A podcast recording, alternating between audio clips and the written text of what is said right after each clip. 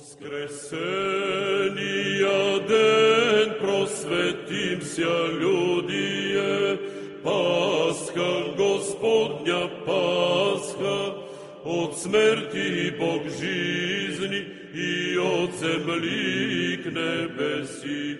Христос Бог нас преведе, победную поющия. Вие сте с православния подкаст Сол на живота, а аз съм вашия домакин Николай Кабачов. Здравей, Митко, много се радвам, че сме на гости. Ами, Той... и аз се радвам. Той епизод ще е малко по-различен, ексклузивен епизод ще бъде, в който ние ще се поговорим. Митко е отявлен атеист. Ами аз по-скоро бих ползвал друга дума, след малко да отидем на там. Добре, а, така да започнем по-отдалече. А, Димитър Цанков ни е на гости. Ние сме приятели с него много отдавна. Споделяме обща любов към бягането. Няма да кажа страст, защото страст има... Страст е една от думичките, която извън църквата е лишена от своето а, негативна, от своята негативна конотация, докато в църквата е, нали, нашата борба основно с страстите. Така че не страст, споделяме обща любов към бягането. Това е даже оттам идва от едно бягане в момента. А, някои думи, как аз си представям тая среща, този разговор, Митко и той ще каже дали нещо различно се представя. За мен този разговор може да се проведе последния начин. Аз бях видял, скоро беше писал в а, Фейсбука: аз съм атеист, питай ме. И някакси си го представям в такава насока да тръгне разговора. Като искам да поставя на масата, нали, в началото няколко много важни а, такива акцента. Няма да се караме, няма да, а, да скачаме, да се биеме. А, просто всеки от нас ще си изложи своята визия за живота и така, някакво, нали, нормален разговор да се получи. Това ми е идеята. Добре, аз съм съгласен. Сега първото, което искам да кажа е, че по принцип този спор е воден безкрай много пъти и ако искате, просто седнете пред YouTube и може до края на живота си да гледате различни спорове и просто няма, няма как да го завършим с... А... аз да се съглася с теб или ти да се съгласи с мен. Единственото, което може да разберем, е малко по-добре аз да разбера твоята гледна точка или ти моята. Но до някъде хубавото и лошото е, че всъщност аз в момента не се определям вече като атеист. Аз по-скоро бих а, си измислих нова дума и се наричам адогматик.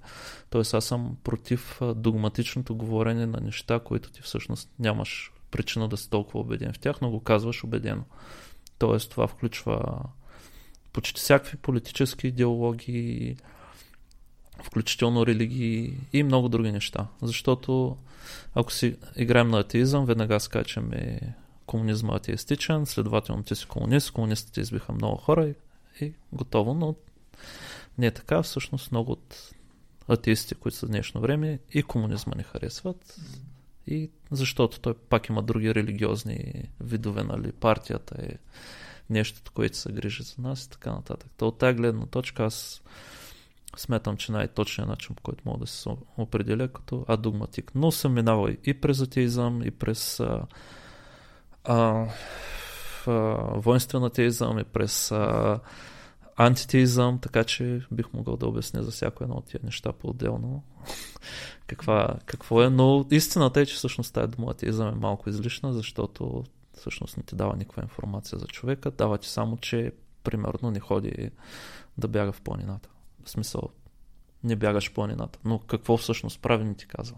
И има толкова много различни хора, всеки един неизбежно рано или късно вярва в някакви глупости, без значение дали, дали се самоопределя като атеист или не, така че да. Добре, значи няма да използваме това апофатично небогословие. Ще... Ще се опитаме да разберем какво, какво ти влагаш в твоя мироглед. Ти малко а, обесили някои от въпросите ми, защото аз, нали, точно върху тая, там мислех да се концентрирам. Добре, значи структурата на разговора ни ще бъде такъв. А, аз казвам, аз съм християнин, питай ме, нали, ако нещо се интересуваш, защо пък ти си християнин, а пък аз ще те питам защо ти си адогматик, нали, в частност атеист, мен това ми е да, да. по-любопитно. Добре, няма проблеми. А, сега грандиозният проблем, който аз виждам между принципно всякакви видове религии, ти всъщност даже го спомена леко, всъщност ние имаме много различни речници. Буквално. Ползваме и ние същи думи, но вътре има изключително грандиозно различно разбиране. Тоест, тук малко трябва да го отидем на философия, но в мен е повече случаи всъщност въпросите са ми какво точно трябва да значи тая дума. В смисъл, какво точно разбираш? Защото аз разбирам това, но нямам никаква представа ти какво разбираш. По моето значение това, което казваш, е пълна безсмислица. Нали? Тоест, как това изречение е смислено за тебе, защото за мен не е. Мисля, че там е, там е, там е нали, място, където разлома, където нещата просто се разцепват. Добре, да може, в смисъл може да тръгнем да си, да се питаме, да си отговаряме. Ако някъде усетим, че има някакво не, такова драстично разминаване в терминологията, можем да кажем стоп, нали, какво влагаш ти в тая дума и да се, да се го до, да разшириме. А, хубаво, добре. Ами, кой започва? Няма да казваме пет въпроса, докъдето, докъдето ни е нали, интересно, докъдето темата върви в а, нормалния тон и не почнем да зацикляме в едно и също място, можем да си говорим. Е? Мисля, че така е окей. Добре, хубаво. Айде, аз ще почна така и така държа микрофона. М- мен най- това, което най- най-много ме интересува, въпросът, който искам да задам на всеки един атеист, нали, въпреки че ти каза не си атеист, но приемаме така, бил че съм. Ти си, да, бил, бил си и си, нали, може да си някакъв говорител на атеистите. А, колко, колко е лесно за един атеист а, да приеме безмислието на живота? Безмислието на живота като а, нали, като, първо като започнем от случайно свързване на а, въглеродните съединения в, а, а, в нали, органична тъкан, от там нататък нали, някакво живо същество, което всячески се бори да запази някаква изключително неустойчива форма на, на съществуване, която в момента, в който то спре да диша, ако диша, нали, ако е такъв тип, който диша, а, нали, говорим за някакви, няколко дена, в които то се превръща в а, съвсем друга материя. И как, как един атеист, колко му е лесно да възприеме това безмислие? Ами то лесно не е. То всъщност тук набиваме на едни дълбоки философии, които исках да споделя. Че всъщност това, че не вярваш в богове, има много други видове философия, които ти помагат да се справи с сложността и безсмислието на живота. Тоест, религията е един от начините, но има и много други различни начини, по които мисля, че Ниче е писал доста много по въпроса. Като цяло, всеки един от нас се намира някаква, той Ниче ползва термина, теория на истинския свят, която ти си, ти си изграждаш някакъв свят около тебе, нали? Някаква идеология, каква ти е целта на живота, но защо трябва да, да има някаква причина да съществуваме по принцип? Това мисля, че е грандиозният проблем. Защо трябва да има причина за съществуване? Защо въобще трябва да анализираш? А, има ли? Как са се случили точно нещата? В смисъл, имаме ги до някъде обяснени. Има още какво да се обясним. Има още въпроси, работи се. Но нещата, които все още не знаем защо, трябва да си измислим някакви обяснения. Просто прием, че не ги знаем. Всъщност това е трудното, което за нас хората да приемем, че всъщност нещата са много по-сложни, знаем малка част, нататък има още, което просто не знаем. То не е някакво обяснение, не са извънземни, не, не нали, баба Яга, просто нямаме представа. Отговора не знам. Ами, лесно не знам. Това е, това е трудността, нали? Не, не е задължително да го приемеш, просто не знаеш и това е. Да, ти питаш защо. Аз по-скоро бих поставил така нещата, то не да се ровим, да си измисляме някакъв въпрос, който... Да, да, не, аз, честно... аз честно казвам, наистина не мога добре да разбера въпроса. А, какво влагам във въпроса? Това за мен е някакъв феномен, който а, всеки човек рано или късно стига до този въпрос. До смисъл на съществуването. Това е нали, въпрос откакто съществува човек, откакто съществува човечество, откакто имаме сверения за изобщо някой да е разсъждавал по някаква тема. Този въпрос фигурира в повечето философски разсъждения и, и, и очевидно е някакъв а, феномен, който не можем да се направим, че не съществува. Съществува. Хората се вълнуват от този въпрос. Е, по една или друга причина. Да, ами всъщност за мен е примерно а, проблема с християнството в сравнение с другите философии е, че всъщност стои на старото твърдение, че трябва да има точно определен начин, който някой ни е казал как трябва да си живеем живота. Всъщност за мен е по-актуалното разбиране философско и, и моето лично също е, че всъщност живота сам по себе си не е, не е длъжен да има смисъл и ние трябва да си намерим смисъл. Ето ти примерно намира смисъл в а, бягане, семейство, от този подкаст. Това ти прави пълноценно човешкото същество, но не е задължително да има един или два или три начина или някъде да ги пише как точно трябва да се живеем живота. Нали? Трябва да някак се да се разбираме с другите, да, да имаме добри приятелски отношения, нали? Да не се караме всякакви такива неща, но... То, тоест, доколкото разбирам, поправяме ако греша, нали, някаква форма на щастие, нали, човек а, би го устройвала, без да е необходимо да се задава въпроса защо, защо съм щастлив, нали? Щом, щом е щастлив, това е достатъчно. Така ли? Правилно ли те разбирам? Mm, и да, и не. Смисъл това, тук те отиваме на пак философски школи от едно време, но всъщност от една страна, да, щастие е възможност да, да, да правиш неща, които те удовлетворят, неща, които ти можеш, които се чувстваш, че си полезен на обществото с тях. Нали, не да правиш нещо, което ти не можеш, защото има неща, които не всеки може. Има неща, които се получават, има неща, които не ти се получават. Нали, когато правиш неща, които не ти се получават, не е толкова хубаво. Мисля, трябва да ги правиш до някъде и с удоволствие. Но за мен е въпроса какъв е смисъл на живота. По принцип е безсмислен, но въпроса какъв е смисъл на мой личен живот е въпрос, който всеки ден трябва да се отговори. И да не, го, да не си взема отговор на готово, да разгледа какви готови отговори има, но да не се чувства длъжен определен отговор. Точно този да е верния. Добре. Хубаво. Ами, м- сега е твоя ред. Ако нещо ти искаш да ме попиташ защо съм християнин, предполагам, че поне съдейки по разговорите, които сме, шпагите, които сме раз, разменяли в интернет, в пространство, където е много по-различно, разбира се сега. Говорейки си, двамата е коренно различно от това, което, нали, сме дискутирали в интернет и всеки трябва да е ясно, че това е така. Нали. В интернет пространството се общува по един начин, на живо се общува по коренно различен начин. Но съдейки по твоето, нали, отношение, ти а, недоумяваш как може един човек да да предприеме да бъде християнин след, след цялата тая нелогичност на, на, на вярата или не знам. Ами аз честно казано а едно от нещата, които наистина искам да разбера е всъщност какво точно имат предвид хората, като казват, че вяра е, като го поставят на...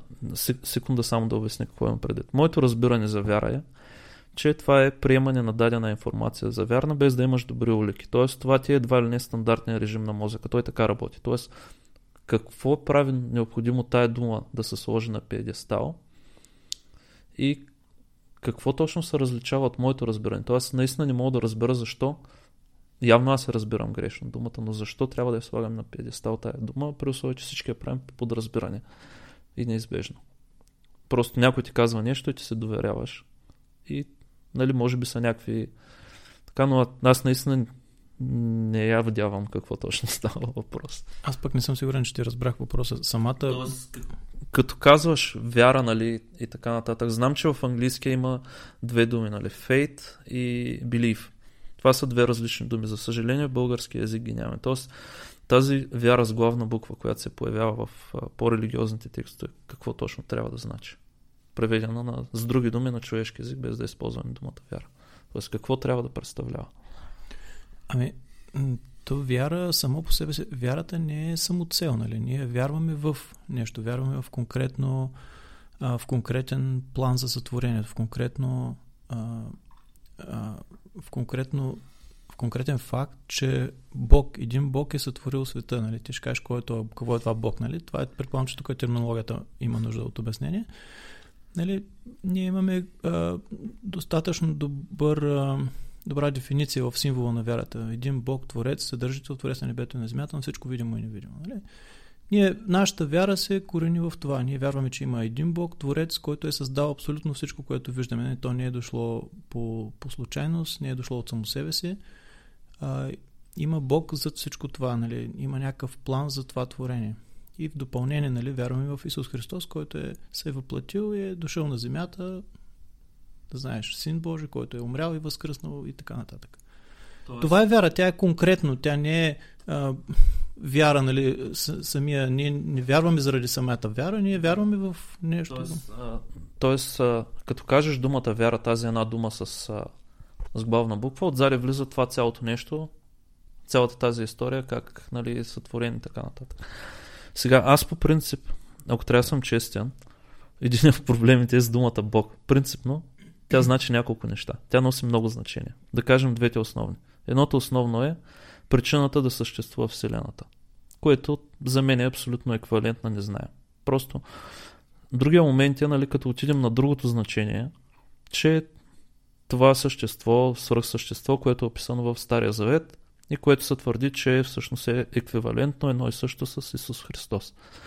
Така да го кажем. Сега малко е грубичко, но... Тоест, в един момент аз съм напълно съгласен, че няма проблем да ползваме думата Бог за причината Вселената съществува. Може да се водят много дълги дебати всъщност дали тя е детерминистична, т.е. дали можеш наистина да предвидиш какво се случи и да го наречеш план или не можеш. Но там е и недълги философски дебати, където аз не съм подготвен да ги водя, пък и няма нужда. Не, не са толкова научни, колкото философски, но не ти казвам, а... чакай, че загубих се мисълта. А... Просто аз съм, аз съм напълно окей с едната дума, но това е деизма, т.е. това е същество, има свръхсъщество, поради което причинява, създава Вселената. И оттам нататък, нали, те нещата са пуснати по някакъв начин и се случват както се случват. Но той няма намеса директна. Няма опция да намесва. Включително и веселото летящо спагетено чудовище е един вид такова божество. Нали, вярно сатирично, вярно много е приятна книгата за четене, много се смях, но той е създава Вселената, оттам нататък не се меси по никакъв начин. И по начина, по който ние сме изследвали физичните закони, поне за момента нямаме добри наблюденията, които да кажат, че имаме нещо различно от това. Доколкото аз разбирам наблюденията. Тоест, нито един физик, отивайки да си прави експеримента, не очаква, че съществува някакъв Бог, който ходи и му размества физичните закони. Тоест, с изключение на квантовата физика, не ли? Тоест, пак отиваме на не знам. Слагаме Бог там, където все още не сме го разбрали. Няма проблем. В смисъл, това е така наречения God of the Gaps. Тоест на всяко едно място, където човечеството не знае, казва Бог. Примерно Нютон, където му свършват знанията, чак там добавя Бог. Обаче след това се появява следващия, който надгражда над Нютон и пак на края на книгата си чак там добавя Бог. Тоест това е един Бог, който един вид е безкрайно намаляващ са пакетченца с незнание, което имаме. И той ще става все по-малък, защото ние тия неща малко-малко си ги изясним. Но... Да, нека да го сложим в квантовата механика, но тогава дефиницията на Бог означава не знам и не знам как да разбера. Нали, тая дума това значи. А, то, то, то всъщност сега, като те слушам, изглежда, че нещата не са чак толкова страшни, страшни да, в нашия разговор, защото аз очаквах тук с един атеист да срещнем, да седнем да си говорим и ти да кажеш, охо, не ме занимавайте с глупости, нали, няма нищо такова. А ти по-скоро обръщаш малко в друг аспект. Нали, това, което не знаем, не знаем. То, то мисля, че това е някакъв агностизъм отива. Е, знам би аз. Ами, не, то агностицизма сам по себе се казваш, че няма как изобщо да разберем. По моите разбирания, ако приемем, че, нали, има Бог, който може да се меша в физичните закони, няма такъв. Описанията в Библията отиват пряко В, в лицето на това, което знаем в история, в химия, физика, биология, непорочни зачатия и така нататък. Нали, може да кажем, че са фигуративни, че са такова, но всъщност тогава отиваме да спорим за литература. Нали. Ако приемем, че книгата е философия или наука, но тя не е, защото в науката имаш определени правила и тя е измислена доста по-късно. Философия също не е, защото всяка една дума всеки си я тълкува както си иска, така че то е по-скоро литература. Тоест, моето мнение е, че ако напишем в началото на книгата, в началото, нали, еди си какво, го заменим с имало едно време, няма проблем, нека да има. Просто проблема е, че хората се бъркат и в един момент това нещо те го приемат, че те са всъщност научни разбирания за света и почват да тръгват да правят закони за тях и така нататък. И там почвам наистина да обяснявам. Не, не съм убеден, че някой изобщо претендира за научно обяснение на света на база... Не, всъщност има креационизма, да, да, има. Съгласен съм, има за научно обяснение на света. Аз, моето лично мнение, без съм говорител на цялата църква, нали, в никакъв случай, е, че Библията никога не, не е била, не е трябвало да бъде като учебник по сътворението на света. Дори самия факт, че а, в Битие със сътворението на света е отделена половин страница, говори сам по себе си, нали?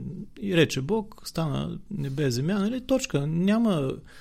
Това само идва да покаже, нали, за християните, за целият, бих казал, за аврамичните религии, може би дори, да, че просто има един Бог-творец. Точка. Нищо повече. Нито как е създадено, нито квантова физика, нито теория на струните ще обяснява, нито има, нито може да се обясни на тогавашния свят, не сещаш, че нямало и как да се обясни. Все пак да не забравяме, че м- тия неща са писани, нали, колкото и да е истина, ние не можем да, да предположим, че дори, нали, аз казвам, че Бог е дал това знание, но а, ако дори да приеме, че някаква свръхистина, то ако е била а, обяснена по начина, по който ние в момента имаме знанията за а, за всичките физични явления, дори по този начин да бъде обяснен, се съгласи се, че те нямаше как да достигне до никой. Даже може и да е имало такива обяснения, те са били хвърляни в кофата, защото просто никой не има обърнал внимание, нали?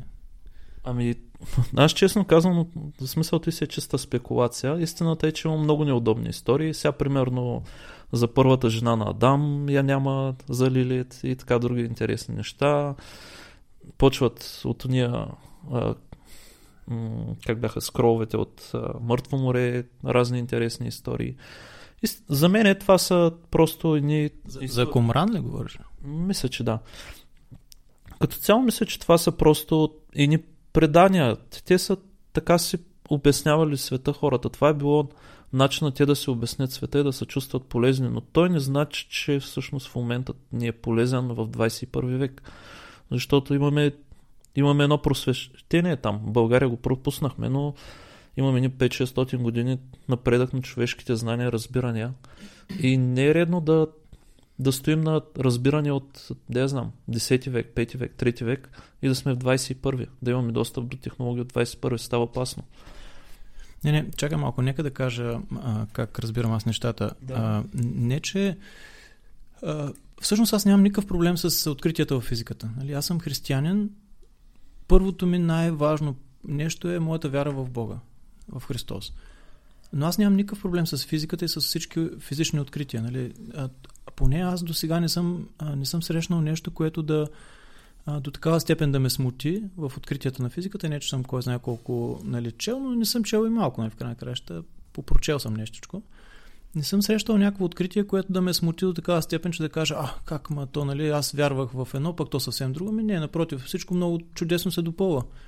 И пак ти казвам, за мен Библията и всички тия писания, да, ние ги приемаме, според теб ги приемаме на сляпа вяра, сега колко е сляпа, всеки се знае, но ги приемаме на някакъв, на някакъв вид сляпа вяра, но тия неща са, те са обяснения за, за смисъла на, на човешкото съществуване. Това е, това е единственото, нали? Не за, не за физичните принципи, с които Земята се върти, нали, или около, обикаля около Слънцето. Ами, това е хубаво, че ти си такъв човек, иначе нямаш да можеш да го водим този разговор, но със, със сигурност съществуват и като продукт на същата тая Библия е бил изгорен, примерно, Джордано Бруно, твърдейки, че всъщност Земята не е единственото място, тя не е центъра на Вселената и в космоса има много други такива неща. Преди четиристотин години той е изгорен на кладък, само конкретно казвайки за това, от инквизицията, която е продукт на, на брака между управлението на държавата и религията. И това, това, това извращение, наречено инквизицията, то е изцяло дело на християнството и на тия книги. То Не, не е родено от нещо друго. То е просто, когато, нали, нека си има вяра, но тръгнат ли да се намесят в това как трябва да се управлява държава, почваме да имаме много сериозни проблеми. Виж, значи, за що се отнася до инквизицията, не мисля, че някой разумен човек би се съгласил, че това е нещо хубаво. Даже папата тук, нали, наскоро май оправдаха Джордано Галилей, мисля, че ако не се казал, земята се върти. Нали, аз съм последният човек, който ще тръгна да защитавам католицизма, защото аз съм православен християнин И нали, от моя гледна точка католицизма е сгрешил много в, в а, този си етап от развитието. Нали, той е, като православен християн ще кажа, че е сгрешил в много други неща, но, но не, това е важното. Всъщност по-интересното е, че а, всички тия, които а, претендират нали, да са на високи постове в църквата, те са хора и могат да допуснат грешка. И, и в това няма нищо чак толкова страшно за, за общ, църковното общество като цяло, нали, защото а, за нас това, това е просто някаква поредна грешка на, на някакъв човек, който е сглупил нещо. Но, но като цяло нали, за, за богопознанието, за, за откровението към Бога, нали, ние смятаме, че то така или иначе стига до нас каквото трябва да бъде. Ами не знам какво да ти кажа сега. Принципно за мен, ако прием, че нали, всичките си седим под шапката християнство, е редно да, да включим и другите. Нали? Смисъл, вярно, че са трийсет и пет хиляди отделни деноминации, пораснали от две хиляди пред, преди сто години, но нали, уж трябва да сме заедно. Нали? Това е обяснял Исус, че всички трябва да сме задружени и така, извиня, и така нататък.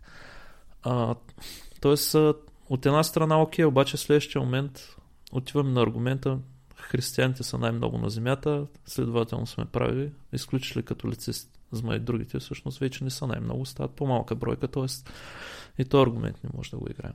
Не, това, че сме най-много начин сме прави, малко звучи като нали, всички мухи кацат по, нали, няма да казваме по какво, нали, няма как да сгрешат. Това, че сме най-много, не би трябвало да е кой знае какъв аргумент. По-скоро, нали, според мен, всеки, който претендира да е християнин, е редно да изследва достатъчно в дълбочина а, нали, отделните нали, църкви, исторически да се поинтересува и нали, да... Моето лично предпочитание и желание е всички да станат православни. Смятам, че това е най-правилното. Нали, поне до това, до което аз съм достигнал в разсъжденията си, но нали, това е една друга тема. Ами аз честно казвам, не мисля, че Българската православна църква е много добър пример за подражание, особено гледайки по върховете. Да, хора са, да, правят грешки, обаче мисля, че малко прекаляват и мисля, че всъщност точно тук е момента на хората, които ги следват, миряните и така нататък, да критикуват. Примерно, моето разбиране за Бог, какво въобще има, е абсолютно две равенства до природа. Тоест, Бог и природа за мен са една и съща дума. И за мен е абсолютно дразнещо, когато ходихме на протести за Пирин, нали, вярно, нали, малко влизаме в политика, контрапротести отпреди се водиха от поповете в работно облекло. Тоест, има и гражданска позиция, но не отива и с институцията отпреди.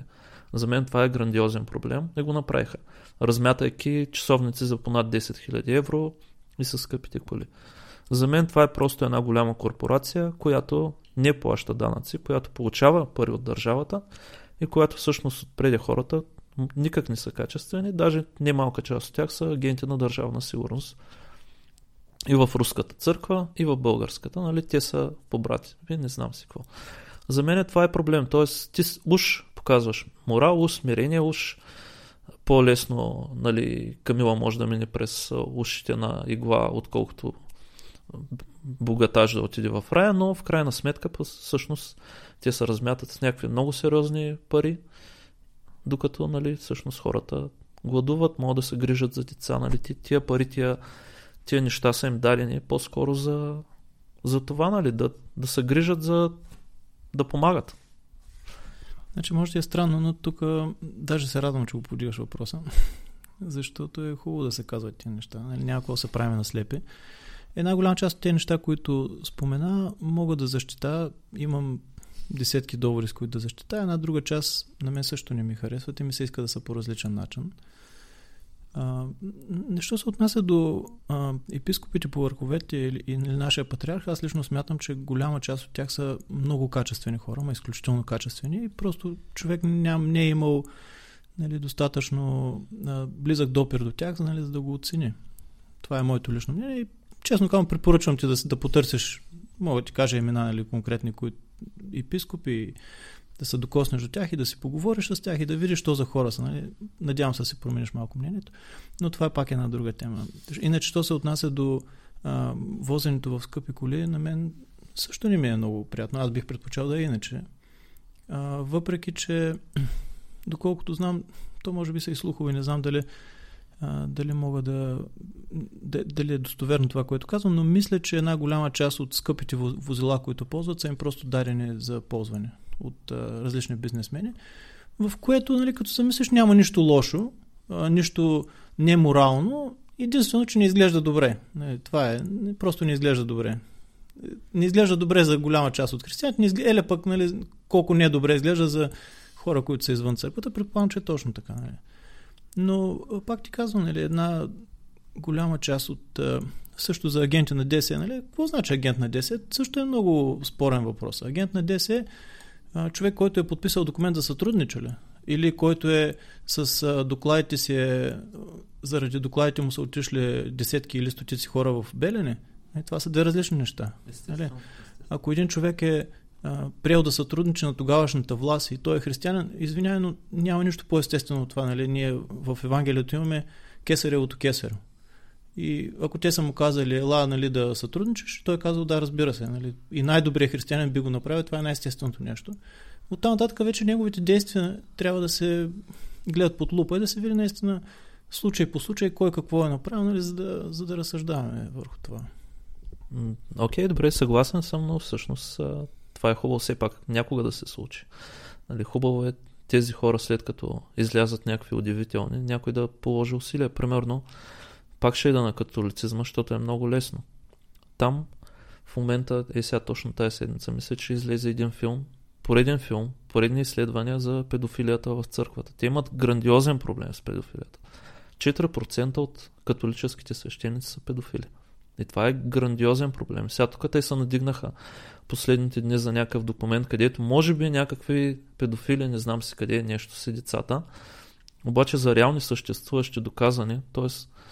може би е хубаво в България да се погледне какво е положението, защото цялата идея за целомъдрието сама по себе си е директно води до това. Това е, за щастие нямаме тук тази ужасия, поред някаква причина историческа е паднала, да не се налага българските попове да, да не се жените, да са целомъдрени, но пряко следствие на тази идея, всъщност вътрешните, ти, вътрешните тласъци в един момент да водят до това. Да посегнеш. Са, са, само бялото братство в България, нали, са а, целомъдрени, това са епископи, монаси и така нататък. Иначе поповете не само, че може, а задължително е да бъдат женени. Нали? Не може, не може да станеш по без женен. Това според мен също е много хубаво, защото, нали, по този начин ти си пасто си можеш по-адекватно да го, да го обслужваш. А, ако ще я да кажа нещо, се сетих като говореше, но им забравих. Основната ми гледна точка е, че в други държави излизат проблеми с католицизма. Може би е хубаво и в България да се прегледа какво е, каква е ситуацията. Ако някому се е случило, всъщност това е нещо ужасно, това е нещо непоносимо. Много хора се самоубили за това, но е редно по някакъв начин да се дигне този флаг, защото всъщност ако не се разбере, тия хора ще продължат. Аз въобще не съм чувал за такъв проблем в България. Много се надявам да няма. Нали, не знам за такъв случай. Ако... Ако го нямаше е на късмет, защото в много държави изгърмя. Наистина в много държави. Включително православни. Говорим за католицизма конкретно. Да, да. Тоест, имайки такива хора, имайки тези четири процента, които се случват, ако имаме сто католически попа в България, просто така на база на чиста математика, най-вероятно има четирма. Нали? В момента само спекулирам, но е хубаво това нещо да се провери, защото това са едни жертви, които си мълчат. Да, ами вижте, да, това са някакви престъпления, нали, а, които са неприемливи откъдето и да го погледнеш, независимо дали от а, християнска гледна точка или извън християнска гледна точка е неприемливо и съм напълно съгласен с тебе. Ако най-хубаво е да има някакъв начин да се провери, да се, а, нали, да се вземат съответните мерки. Така е, да. Аз друго, до някъде говоряки с някои християни, които намирам за проблем, е, че много от тях всъщност не са чели Библията, което за мен е недопустимо. Примерно, ако кажа, аз съм фен на Хари Потър, те са чели Хари Потър. Аз съм фен на Междузвездни войни, ти си гледал десет пъти Междузвездни войни, но можеш много, много искрено усърдно да защитаваш Библията, без всъщност да си я чел. Нали? Да, и аз не съм я чел толкова подробно, знам някакви неща, но не твърдя, че съм я чел, но има хора, които много строго защитават, но всъщност са чели само детската Библия. Това всъщност не е чак такъв проблем. Ще ти кажа защо. Нашето не, не е такъв проблем, защото А, християнството е много, много шарено а, от гледна точка на, на познание, от гледна точка на ученост, от гледна точка на образование. Има, нали, дори, а, нали, ако започнем от самото начало, Христос вика рибари. Нали, а, хора, които не са образовани определено, нали, само мисля, че само Лука сред тях е лекар бил. Всички останали са били някакви тоайони. Нали? В последствие, разбира се, в православието има изключително много учени хора. Там от четвърти векове, четвърти-пети век, нали, голяма част от светците са изключително образовани хора в най-сериозните, нали, школи, дори светски. Но има и, има и светци, които почитаме, които наистина не са чели Библията. И в това няма нищо страшно. Разбираш, за нас като християни в това няма нищо страшно, защото то Евангелието е а, сравнително кратко. И даже имаме случаи на светци, нали, от жития на светци, които а, света Мария Египетска, която никога не е чела Библията, но там като я намират в пустинята четирийсет години по-късно и тя цитира а, от Библията, така че нали, ти се, имаш право, разбира се, да се усъмниш в цялата тази история. Аз не се съмнявам ни най-малко, я приемам за, за вярна и ми е много спокойно с това. Да, да. Ами всъщност аз тук конкретно това, което каза, няма, няма да го контрирам по никакъв начин, само ще контрирам начина, по който го каза. Всъщност това са едни предания, т.е. нивото на увереност, което излъчваш в езика си, което е всъщност много, нали, така, как да кажа, грабващо, всъщност не съвпада с нивото на сигурност тази информация. Те са някакви разкази, разказвани от едни хора на втори, трети, пети, десети. Те са поне четирийсет-петдесет години са били само в главите на хората и са разказвани около огневе. Сега, как? Все едно, дори пръвно гледал съм един филм и да кажа, а, както Чичо Бен каза на Спайдърмен, нали, с големите знания идват, нали, с големите възможности идват големи отговорности. Нали, всъщност аз не съм бил там, това е история. Може би се базира на реални събития, най-вероятно да украсена.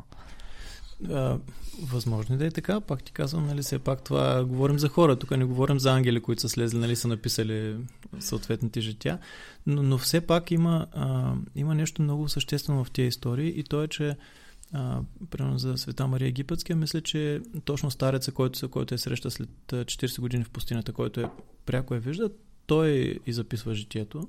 Да, да не греша, но мисля, че е точно така. Тоест, той записва житието, той записва а, разговори с, с, с света Мария Египетска, която той е провел лично и неговата лична среща с нея. И тук има нещо също много важно. Аз не мога да се сетя за някакъв мотив, поради който той да излъжи. Или дори да преувеличи. Не се сещам за такъв мотив. Разбираш ли? Да, обаче има един друг момент. Може тя... тя да му е дала грешна информация. Тоест, той може да е записал всичко дословно, тя да му е разказала някакви неща, които изобщо не са били така. Тоест, аз това забелязвам с много мои познати. Тоест, ние не умеем принципно да различим, разграничим. Той човек е много убеден в това, което казва, и това, което казва е вярно. Тоест, тия две неща ние нямаме начин да ги разграничим. Ако някой човек ти казва много убедено нещо, ти го приема за чиста карта, но то не е задължително да е така. Да, в, точно в това, нали, в този аспект, който казахме, нали, тя не е чела Евангелието, но в същото време го цитира, нали, може би имаш някакво основание да се съмняваш, докато примерно за другите неща, които, нали, стареца лично е видял и е разказал там, там не мога да се сетя за причина, поради която той да излъже. Нали. Не, то дори няма нужда да го кажем лъжа, ти можеш, той мозъка ни работи по много интересен начин, ние всеки път разказвайки една история, ние да украсяваме, променяме и така нататък. Това преди да има записи изобщо, това няма как да го хванем. Но всъщност сегашните наблюдения са, че е така. Всеки път, когато разказваш една история, я променяш. Има случаи на имплантирани спомени на някакви деца, някакви сатанински ритуали, не знам си какво, където накрая се оказва, че всъщност разследващи дават подвеждащи въпроси и накрая децата сами се сглобяват някаква картинка, където, къде от сънища, къде от нещо. И една камара хора отиват в затвора. Дали за невинни, просто защото хората, които им задават въпросите, ги дават по такъв начин, че всъщност ти имплантират директно спомени. Така че, нали, нека да го е записал дословно, но това не значи, че наистина се е случило така. Да, добре, нали, докато сме на тая тема, как... ние сме говорили този разговор вече днес, но как ти а, би определил а, свидетелството на апостолите, че Христос е възкръснал? Като някаква измислица, смисъл, а, нали, контекста на въпроса ми е, че нали, тогава християните, да не забравим, нека се върнем а, исторически, са били гонени и убивани в някакъв момент, много скоро след възкресението на Христос. Нали, императорите тогава са решили, че християните представляват заплаха за неговата власт, защото нали, макар да се подчиняват, нали, те нямат по-високо от Бога. И в този нали, смисъл те са били някаква заплаха за него и са започнали да бъдат гонени. И тогава апостолите а, продължават да твърдят, че Исус Христос е възкръснал, въпреки че са били без един всички избити. Заради това си твърдение. Само заради това си твърдение и за нищо друго. Добре, чакай сега. Ти пак го казва, си едно си бил там и си го гледал, но всъщност най-ранната история, която имаме, се случва, е като текст е датирана четирийсет години след смъртта на Христос. Нали? Дали е възкръснал, не знам, но въпросът е, че тази история има от четирийсет години толкова много пъти да се монтира. Сега тук е момента да се извади от пещовите, но няма да ти го кажа от пещова. Има един много хубав термин, наречен мема. Те от уния картинки из интернет, дед ги споделяме, много малка част от това всъщност, което представлява. Чакай да се погледна пещова. Та. Така. Така. Чакай, че хляда пещова.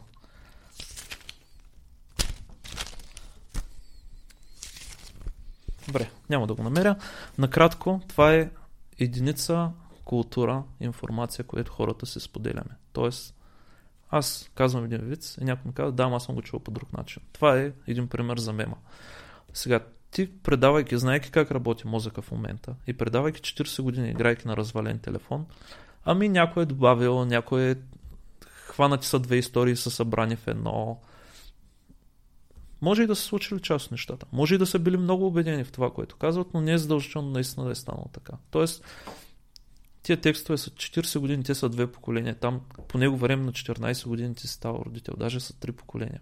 Не, не говорим за две поколения, говорим за а, преки свидетели на възкресението на Христос и точно тия преки свидетели са били убити за, заради това, че твърдят а, този факт. Ами всъщност, първо, няма как да сме напълно сигурни, че те са били преки свидетели.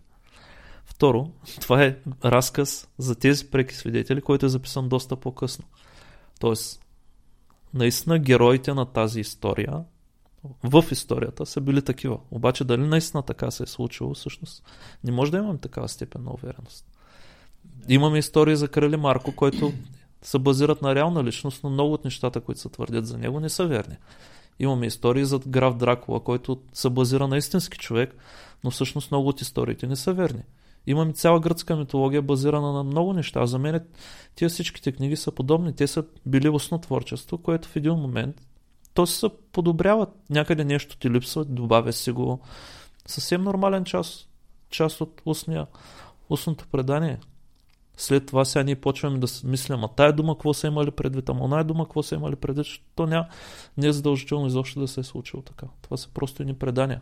Да, тук аз мога да кажа своите разсъждения по темата. За мен четиримата евангелисти са си писали евангелията, макар и в някаква степен да са, нали, те да имат голяма обща част, но имат и много разлики. И то драстични разлики на моменти, нали, смисъл, да, ще беше подхвърля сега колко са отишли, нали, на гроба. Еми да, един е казал толкова, другия е казал толкова, отишъл първи отиде, он е, после отиде другия. Нали, това само по себе си, според мен, показва, че тия четирима свидетели, които са писали тия евангелия, са не са си ги свирявали едно по едно и да си кажат, аха, дай тук да го оправим, за да са еднакви. Те очевидно не са еднакви, защото всеки е разказал своята история. И това са четирима различни свидетели, нали, за, за тия събития. Или просто нито един не е свидетел. Имаме тая нормална еволюция на меми, минаващи през различни глави, разказвани много пъти, които един е хванал от единия край на, на, на България, да кажем, другия от другия край и те имат тотално различни, те са променили с времето. Те може са тръгнали като една история, но тя тая история не е задължително да е била вярна. И са променили. Единият добавил двама човека, другия трима, третия решил, че прямо трябва да има възкресение, защото причина. Да, да. Тук, тук а, малко, нали, ме хващаш, защото а, прав си, нямаме оригиналите на на четиримата автори, нито четиримата автори са живи, нали, да дойдат тук, нали, да потвърдят с а, експертиза, че те са го писали, така е, да. Даже първия, всъщност първия писмен паметник не е четирийсет години след това. Мисля, че четири века след това са. Имаме не, първия, не, не, първия оригинал, който имаме, съмнявам се да е от първи век. Мисля, че е някъде от... Имаме, имаме. Има, има, доколкото ми е известно, имат около четирийсет години, но пак, нали, това са едни истории, разказвани дълго време. Те просто по начина, по който работи мозъка на единия, не чува една дума другия, примерно му харесал, че звучи малко по-добре и диси как. И тая история, сега ще ползвам една много лоша дума за вярващите, еволюирала. Те, този текст, той еволюира. Минавайки през различни хора, всеки си го подсолява малко, друг решава, чакай сега, той тук не ми харесва, ще го махна. Това е съвсем естествен начин на, на устните предания. Вицовете са така, нали? В смисъл, то е... Нали, имаше едно много така грубо сега в тази аудитория да го кажа, но какво ако Исус Христос е бил еквивалента на тогавашния Чък Норис? Нали, ако след две хиляди години някой реши, че всички вицове за Чък Норис са истина. Нали, че някой го изритал някой до луната и и всякакви други такива неща сега. Да, аз тогава ти казах, нали, всъщност разликата е там, че никой не е умрял заради витовите на Чък Норис, докато имаме много умрели за свидетелство за Христос. Разбира се, нямаме а, преки писмени паметници от а, тогава, но въпреки всичко, аз поне не съм, не, не мисля, че някой, някой е опровергал историята, че са били убити всичките апостоли исторически.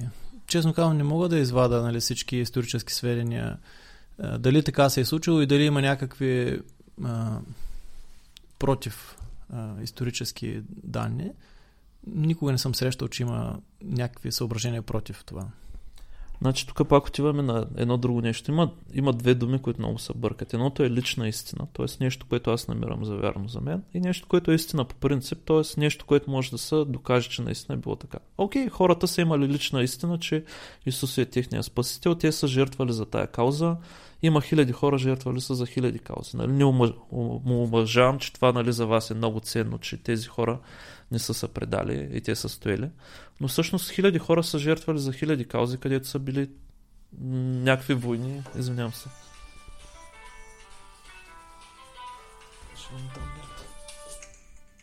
Така, извинявам се.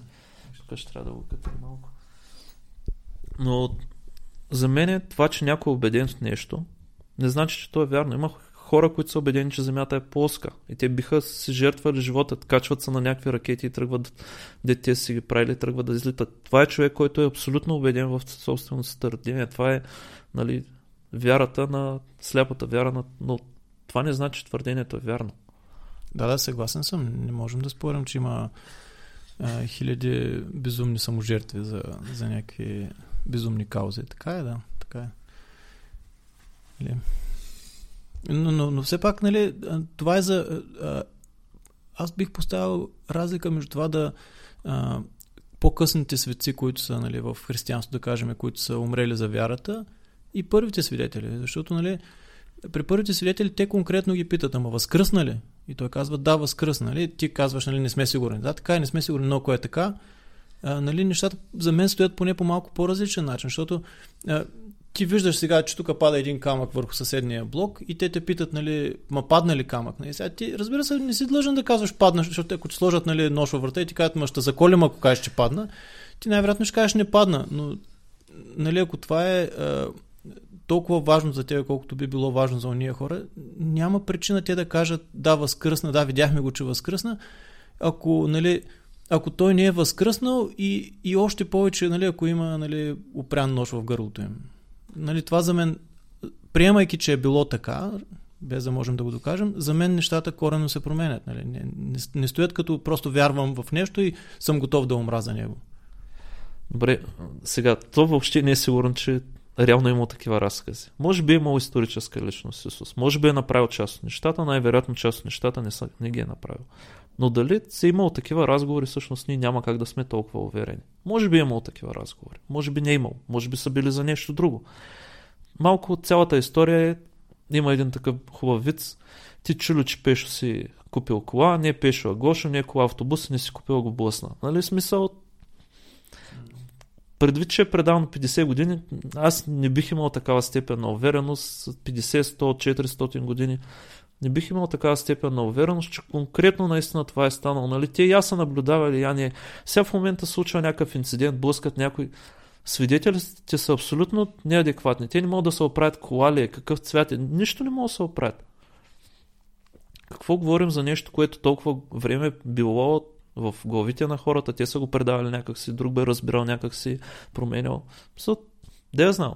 Защо трябва да имаме такава степен на увереност, че наистина имало такава случка? Нали, да разказваме минало историческо време, все едно едва ли не сме гледали видео, как конкретно всичко така е станало. Не знаем, наистина не знаем. Повече от спекулация няма как да бъде реално, защото толкова време било в главите на хората. Пак казвам, нали, случва се днешно време. В някои съдилища свидетелите не ги ползват, защото са неадекватни. Защото могат да вкарат невинен човек в затвора. А ние слагаме такава невероятна степен на, на увереност в нещо, което има толкова много места за грешка. И най-вероятно има грешки. Гарантирано има грешки. Неизбежно. Има добавения неща, няма как да няма. Да, да. Това никой не го спорва. Значи имаме а, има такива, нали, критични издания на, на Новия Завет, специално има критични издания, които, нали, под черта имаш всеки един стих в кой препис се среща, къде има разлики от този препис, от другия препис, нали, има цели стихови липсващи в дадени преписи. Няма, няма проблем с това. Така е, да. Има пропуснати неща, нали. Ние не се хващаме и казваме, че това е всяка буква е закон, нали, от това нещо. Не, не е така. Но а, ако питаш защо защо вярваме на тия басни от твоя гледна точка, не, това е такъв интересен въпрос. Тоест по-скоро въпрос е, знаеки всички тия места, където може да се счупи, знаеки, че някой се е вкарвал, гарантирано се е вкарвал и добавил неща, да го направи по-интересно, да спечели хора, та-та-та-та-та. Всъщност, каква е причината наистина да сме толкова уверени, да говорим толкова уверено за неща, които всъщност са в най-добрия случай спекулации? Не, не, тук съм, тук съм готов да споря. Няма мотив някой от, нали, съдейки по християнската етика, нали, по това, което е християнина, няма абсолютно никакъв мотив да добавиш нещо, да добавиш псевдоистина, за да спечелиш хора. Не може да съществува такъв мотив. Или поне аз не мога да си го представя. Може и някой да, да е изопачен да, в а, разбиранията си, но, но от моя гледна точка за християнина това нещо губи смисъл. Няма защо да го прави. Нали, а, как да ти обясна? То това не е, всъщност ние не живеем за да спечелим хора за каузата. Ние живеем за да сме праведни пред Бога. И това е първото най-важно нещо. Нали? Ако ние лъжим за да спечелим хора, значи, значи нещо много сбъркано в цялата работа. А сега ти пак го гледаш през очилата на двадесет и първи век и сегашните разбирания. Няма гаранция, че са били някога такива. Ти... Има, има хора, които всъщност са, са просто измамници, нали? Примерно мормонизма, човека, който го е създал, който е клон на християнството, е създаден от писател на научна фантастика, не особено добър, който е видял, че всъщност е добър бизнес. Обяснил на, там, че получил някакви златни, не знам си какви текстове от някой си, който никой никога не ги виждал, направил си една религия. Човек е станал богат. Така че, нали, така наречените демони в хората няма как да ги избегнеш. Нали, някой просто няма как да го избегнеш това, нали? Християнски морал, окей, може би има такива хора, нали, които биха следвали точка този морал, но аз всъщност не съм убеден, че са толкова много. И в някакъв момент няма просто да си добавиш нещо, за да звучи малко по-добре. Някъде нещата не си пасваш, ти го донапасваш. Добавиш някой герой, добавиш някой... Разказал си го на някой, той, той гледал с недоверие. В следващия момент решаваш искрено просто да добавиш нещо, за да изглежда по-добре пред другите. Аз съм го правил лично това с история. В смисъл, история, в която не съм участвал аз, а участвал мой приятел, много ми харесва. Първия път я разказах като не свидетел, ми гледаха тъпо. Следващия път просто казах, че аз съм бил там. Историята е много добра. Но това, това не означава, че аз съм бил там и не съм го направил, нали, с цел наглост, не знам си какво. Просто е готина история, която искам да споделя. И е много по- по-добре звучаща, ако аз съм бил там, отколкото ако кажа, един приятел разказа, че еди си какво се случи. И това е нещо, което аз лично съм правил, нали, така без много да се замисля, просто го правиш. Да. Ами, за, нали, за, за християните, за нас християните, не говоря за издънките от християнство, които за мен всички протестантски отклонения, а, даже мормоните не ги вкарвам към протестантите, а, но за нас а, а, съборността на църквата би трябвало да е достатъчен, нали, лакмус за, за истинността на, на това, което идва до нас. В, нали, в православието, нали, в католицизма не е така. В католицизма папата има догмат за непогрешимостта на папата, що се отнася до а, истините на вярата, доколкото ми е понятно. В православието никога не е било така. В православието има съборност на всички решения, които се отнасят до, до вярата и, нали, точно тогава, нали, на времето е имало първите събори, са точно заради единия от епископите започнал да, да разказва, нали, неговата визия за вярата и те казали стоп. Нали, това няма нищо общо с нещата, които ние носим, нали, знанието, което ние носим в църквата. И, нали, тогава той е низвергнат, нали, изгонен от църквата съответно.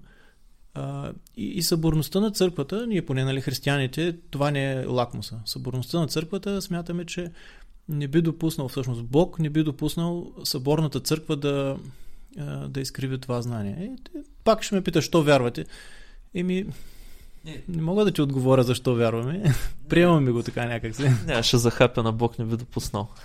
Всъщност Бог доста ужасни неща допуска, ако съществува. Всички тия гладуващи в Африка, всички тия войни, всъщност много неща допускат, всички тия млади хора умиращи, всички тия деца болни от някакви ракови, не знам си какви. Допуска ги. Явно това му е плана и за мен това е един жесток Бог, ако, ако съществува, но аз не съм убеден, че го има. И не, не мисля, че съм агностик. По-скоро не виждам наистина причина да си добавяме, нали, някакво такова универсално неизвестно за всяко едно нещо, което не знаем защо се е случило. И то имаме и второ универсално неизвестно за всяко едно нещо, което се е случило, обаче не харесва. Това е дявола. Иначе ако не харесва, това е Божа работа, ако, ако не харесва, е дявола. Можем и там да влезем малко, ако искаш. Не, защо се отнася до това, защо Бог допуска всички страдания, нали, несправедливости?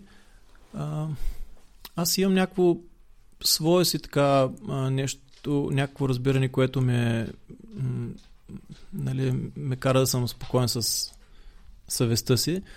А, пак казвам, без съм говорител на църквата, но, но за мен това е а, разликата в нашето разбиране за, а, за, за щастие и за успех и, нали, онова, ако щеш, а, глобално разбиране, което аз мятам, че човек е призван към него и, и, и страданието, през което минаваме неимоверно в нашия живот. Нали? Ние с тебе двамата най-вероятно минали през по-малки страдания, отколкото а, войни и така нататък, нали? Много по-тежки неща, но въпреки всичко, нали, ние не можем да сме а, не можем да имаме а, ясна представа кое е най-добре за човек и кое не. Нали?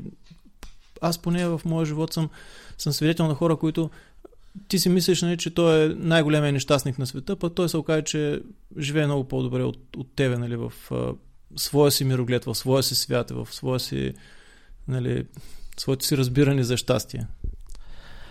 Ох, ами какво да ти кажа?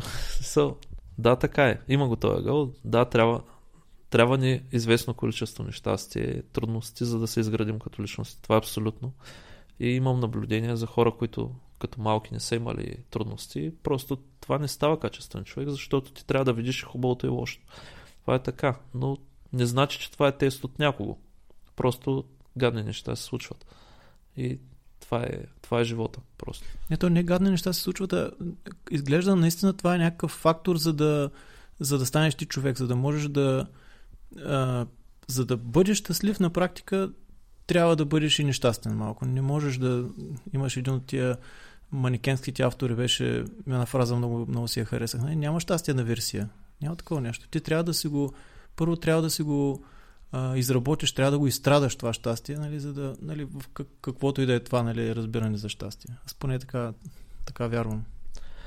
Ами то, то има и други неща. Ние имаме тенденция, колкото и да си щастлив, в един момент това да, да спре да има ефект. Примерно има наблюдения над хора спечели лотария или загубили крак едновременно, след шест месеца всъщност са точно на същото базово ниво, което са били преди това. Нали? Просто всеки един си има някакво базово ниво на щастие и нещастие, но трябва, нали, както има едни картинки с пулса, трябва да има движение нагоре и надолу, за да може да се чувства жив. Като стане права линия, не си.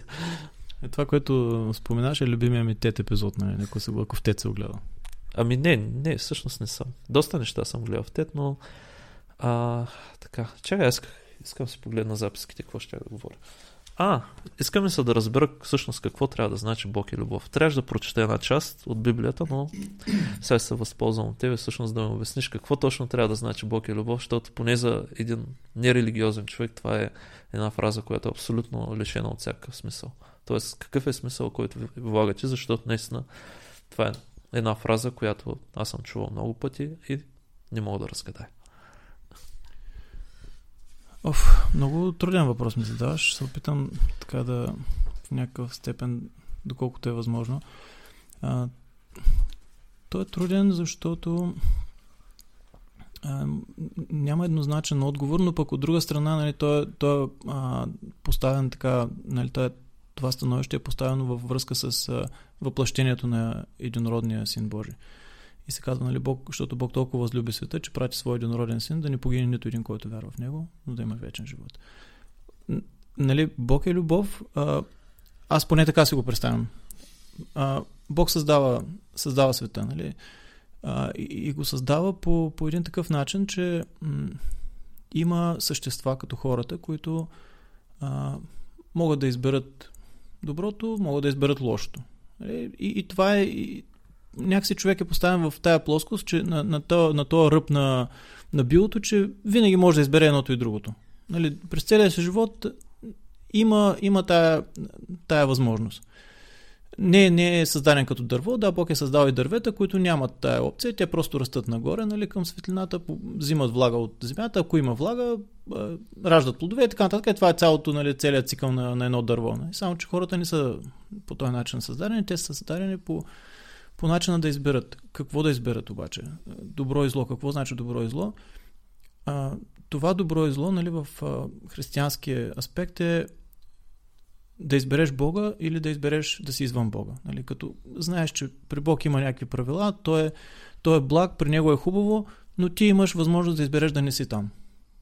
Нали, всичко, което, нали, всичко, аз всичко, което мога да си представя като най-хубаво, най-приятно, най- щастливо, най- всичко, което, от което имам нужда, това е при Бога. И всичко, от което нямам нужда, е извън, някъде извън там. Не знам къде е това извън. И а, нали, хората масово избират едното и другото. И Бог, защо казваме Бог е любов? Защото Бог праща единородния си син, за да могат тия същества, които са част от неговото творение, част от нещо, което на практика не би трябвало да има нужда той, за да съществува и да е, нали, ние вярваме, че Бог е сам, достатъчен сам по себе си, няма нужда от нещо, от същества като хората, и без да, без да е длъжен да го прави, а, нали, той изпраща своя единороден син да пострада, да, да изживее това страдание, което е човешкото страдание, за да може тия същества с избора да могат да се върнат обратно при него и да да бъдат при него и да, да се радват на неговата благодат, благост. Нали? Виждам ти физиономията. Най-вероятно не можах да обясна на това, което исках да обясна. Ами всъщност пак имаме три думички, които отзади имат половин час история. И, нали, някои хора знаят тази история, други хора не знаят. Всъщност явно не е толкова просто. Добре, пак отиваме, нали, всички неща, които ми харесват и ме карат да се чувствам добре. Това е Бог. Накратко, може би, долу-горе. И всичко, което не ни харесва. Всъщност аз смятам, че, че всеки един момент имаш избор да си полезен или да не си полезен, или изборът всъщност може да е без значение, но не мисля, че, нали, едва ли не като стъпиш от едната страна на ръба и вече от тук до края на живота си от другата страна, не мисля, че и ти мислиш така. Нали, по-скоро всеки един момент си вземем някакви решения, които някой път може да се окаже, че всъщност вредим на хората. Нали? Случва се.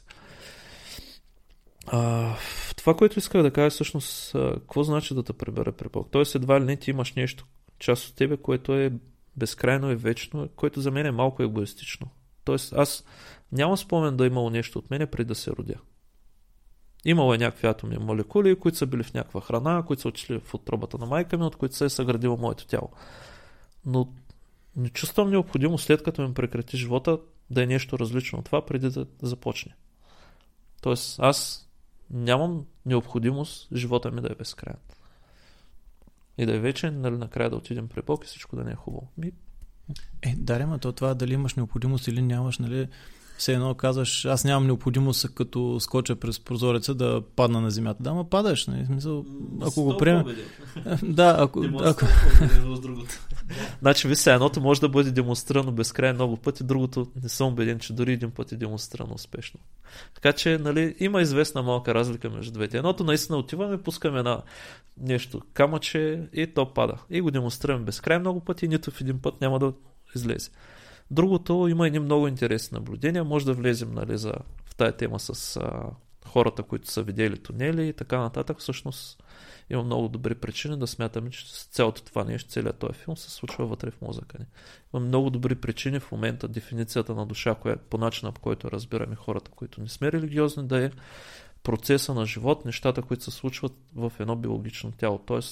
както огъня е процеса на промяна на дадено химично вещество с висока температура до нещо и в момента, в който източника на, на този огън приключи, този процес огън не отива някъде да седи вечно при супер огъня, ами приключва, той, той процес е свършил.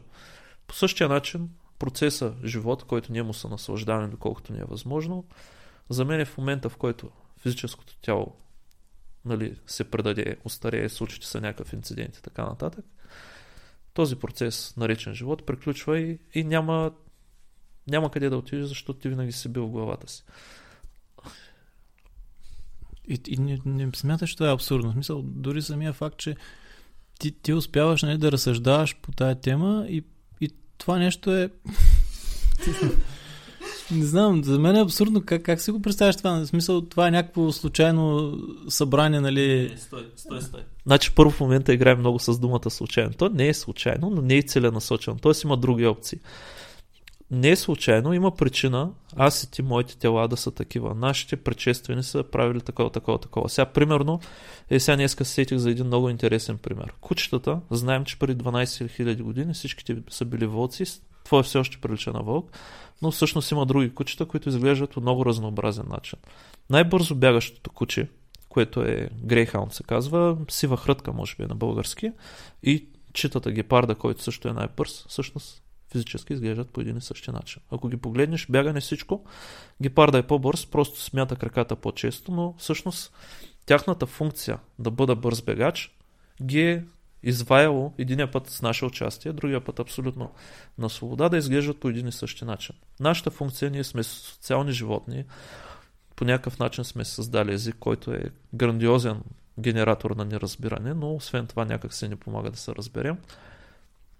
Ние направо, имало е необходимост да имаме по-голям мозък, имало е наши братовчеди, примерно неандерталците, дионсовици, всъщност омазах името точно какви бяха, но имат поне още пет-шест фамилии хора, които сме били паралелно живеещи, с които сме се мешали, които са наши далечни братовчеди, но ние сме ги победили поради някаква причина и доколкото знаем причината е, че ние можем да комуникираме и да се разменяме сложни идеи и да имаме общи истории, които нас сплотяват, и част от тези общи истории са религиите. Част от тези общи истории, които нас сплотяват, са религиите, те са били много полезни, И, но не е задължително днешно време да са всъщност чак толкова полезни. Много, много теми засегнахме. Да. Не съм чужеса дали да, да продължаваме да дълбаваме до утре. Добре, може да, може да сложим тук чертата, ако искаш. Е, истината е, че аз малко нямам много опит в това и съответно принципно мисълта минава през хиляда теми едновременно. И това всъщност е много трудно за отсрещен човек, който няма съизмерим опит с моя, но същата работа е с... Когато говори за религия, ти ще дадеш четири-пет различни примера. Ето, примерно, това изречение, нали, Бог и любов, където отзади има половин книга стояща. Или думата вяра с главно В, където пак има, нали, половин книга. Имаш ти вече в главата си, имаш тая цялата история, която, когато чуеш, че някой използва, и това нещо ви приобщава, това ви прави в една групичка обща. И това е полезно от гледна точка на изграждане на общество, но в момента става вредно. Примерно, католици и протестанти се трепят в Ирландия. Това е... Няма друга причина да се трепят. Те се трепят заради вяра. В... Имаме шиити, какви бяха, сунити, които се трепят. Нали? Ние казваме, ислямски тероризъм избива в Европа, но те всъщност избиват най-много в техните си земи. Те избиват страшно много хора. И това е само единствено някакви неща, които не могат да се разберат, които са някакви истории, разказвани от някакви хора някога, които най-вероятно не са много верни. Тоест, защо трябва сега да се избиваме за някакви неща от преди две хиляди години? Този феномен с а, до каква степен вярата може, нали, да, а, да се а, загнезди в сърцето на човека и да, да го кара да прави такива безумни дори неща, нали, да се избиват заради вяра. А, това е хем в твоя полза, хем в моя, да ти кажа честно, защото аз този феномен за, за тая силна вяра а, го приемам като нещо, че а, хората имат потребност от тая вяра. И исторически погледнато а, винаги, поне, нали, пак ще кажеш, нямаме сведения, нали, едно към едно, но така си мисля, че винаги повече от петдесет процента от хората са били много силно религиозни. Нали? Те са били готови да се дадат живота за, за вярата в а, онова божество, което те по някакъв начин са стигнали до него или обществото им е дало, нали, като разбиране за, за Бога. Това е лошо от една страна, в смисъл, че стигаме до войни заради това. От друга страна обаче е един индикатор, че човек трудно можем да го приеме като едно същество, което се ражда за да се наеде, да се напие, нали, да прави секс, да има деца или да няма деца и да приключи цялата история. И явно има нещо много повече от това, което а, някаква потребност такава, която, върху която ние само можем да гадаем. Чакай да изкарам само кученцето, това ще го изрязваме или няма да го изрязваме? Няма значение. Добре, и аз малко почивка. Сега това, което каза, всъщност отиваме на една фраза от досията Хикс. Вярваме, защото имаме нужда от вярване. Та, така е. Ние обожаваме лесните отговори на трудни въпроси. Обожаваме ги. В момента са много добър маркетинг, отслабвания, не знам си какви неща, лечения. Търсим си много лесен отговор на много сложни въпроса. Вселената е много сложна. Всъщност един, един философ, доста съвремен, който исках да спомена. Чакай, че не мога да прочета името на български. Така, жил Дельоз. Той казва, че всъщност каква е работа на философията. И аз гледам религията от тази гледна точка като вид философия. Той казва, че тя не, нейната... А, тоест, първо е изкуство да създадем понятие и да, по някакъв начин да си обясним той необясним свят. Света е необясним. Ние няма как да си го обясним напълно. Може би човечеството ще имаме някъде пълна картинка, но всеки отделен човек пак няма да има. Може да имаш картинка в една област. И до там ти стига мозъка, който имаме в момента. Но, а, що го споменах? Тоест, от негова гледна точка, всяко едно философско течение, което се е явило, е било с цел да улесни живота на хората в него момент, да направи света малко по-разбираем. Ние имаме нужда света да е по-прост и по-разбираем. Имаме такава нужда, но това не значи, че всяко едно, всеки начин, по който ние сме създали и сме се направили света прост и разбираем, е верен. Нали? И, и е полезен във веки веков. Т.е. той може да е бил полезен преди две хиляди години, може да е бил полезен преди петстотин, но трябва да го преразгледаме всяко едно нещо и да видим всъщност дали днешно време е повече полезен или по-малко полезен. Но, но трябва да знаем, нали, всъщност каква е целта. Каква ни е целта? Искаме да, да живеем в разбирателство, да опазваме природата и всички тия хубави неща. Аз не мисля, че дали си атеист, религиозен а, или каквото и да друго, по цялата, по целия спектър, всъщност би искал да унищожаваш природата и децата ти да живеят в една унищожена планета. Нали? Просто трябва всички тия неща да ги позагърбим малко на заден план и да стиснем ръцете и да видим всъщност какви проблеми има нашето поколение, наши, и ще имат нашите деца, ако ние не ги разрешим. Християнството е разрешава някакви сериозни проблеми от преди две хиляди години.